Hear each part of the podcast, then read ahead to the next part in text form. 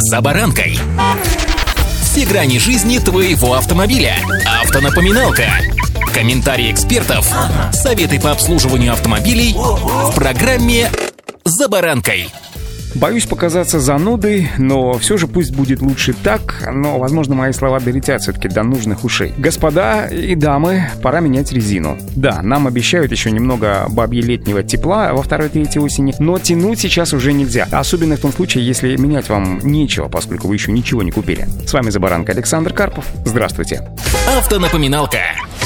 Сегодня еще раз напомню о том, что, во-первых, у ГИБДД теперь есть полное право за несоответствие резины впаять вам штраф. Во-вторых, и, пожалуй, самое главное, это соответствующая резина зимой, это прежде всего залог безопасности вас и ваших пассажиров. Кроме того, сегодня пробегусь по самым распространенным ошибкам, которые допускаются в этот очень ответственный период. Прежде всего, в попытке слегка придать солидности своей машине, некоторые стараются впихнуть себе колеса побольше. Не удивляйтесь, да-да, такое встречается. Машина как бы смотрится богаче, да и выше чуть-чуть, незначительно, но все же. Но это все видимость и глупость, поскольку слегка поднабрав грязи и снега, ваши колеса попросту перестанут поворачиваться, даже если вроде бы как по параметрам они подходят. Очень важно соблюдать типоразмер. Очень важно также и оценить износ самих шин, если они у вас есть. Причем стоит учитывать, что, как правило, изнашиваются они по-разному. В результате зачастую отработавшие, например, сезон или несколько сезонов колеса на передней оси переднеприводного автомобиля уже уставшие или вообще убитые, чем та пара, которая была сзади. Однако некоторым водителям кажется, что их можно попросту переставить местами, зад наперед, перед назад и ездить дальше. На практике такая экономия может закончиться очень негативно. Забивать вам голову остаточными миллиметрами протекторов я не буду. Напомню лишь, что на каждом баллоне есть маркер. Обратите на это внимание. Если не понимаете, о чем я говорю, тогда грузите свои колеса в машину и дуйте в сервис. Пусть мастер посмотрит и вынесет вердикт. Покупать новые или можно еще покататься на этих.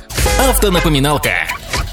Важный момент, очень часто упускаемый из виду, это состояние самих колесных дисков. В обычное время мы можем наблюдать лишь одну сторону колеса, да и то не в самом чистом виде, зачастую. Тем не менее, диски, неважно литые или штампованные, очень часто деформируются или даже трескаются. Малые повреждения могут, конечно, не повлечь серьезных последствий, а вот серьезные станут причиной износа резины, повышенные нагрузки на подшипники, подвески и полного вообще разрушения диска. Стоит отметить, что при повсеместном восстановлении с помощью нагрева и правки, а также сварки и механической обработки производитель, кстати, не рекомендуют этого делать. И дело тут вовсе не в маркетинге, чтобы вы покупали новые диски, а в нарушении структуры сплава, что однозначно влияет на устойчивость к нагрузке и в целом на безопасность движения. И еще, относительно процедуры развала схождения при смене резины. Если за истекший год вы не проводили ремонтов подвески, не было сильных ударов при наезде на препятствие или попадания в яму, то, в общем-то, не стоит переживать. Проверьте, как ведет себя автомобиль после переобувки. Если автомобиль не тянет в сторону во время движения, рулевое колесо не передает удары и вибрации, то, в общем-то, все в порядке. Развал схождения делать не стоит. Отмечу, что вибрация на рулевом колесе может быть еще и следствием недостаточной балансировки дисков и их деформации, проблемами в подвеске и рулевом механизме. Здесь, опять же, если вы не понимаете, о чем я сейчас говорю, то лучше, конечно, обратиться в сервис, если вы понимаете, что машина ведет себя как-то необычно по сравнению с тем, к чему вы уже привыкли. И еще раз, боюсь показаться занудой, друзья, но все же резину пора менять. Удачи! За баранкой!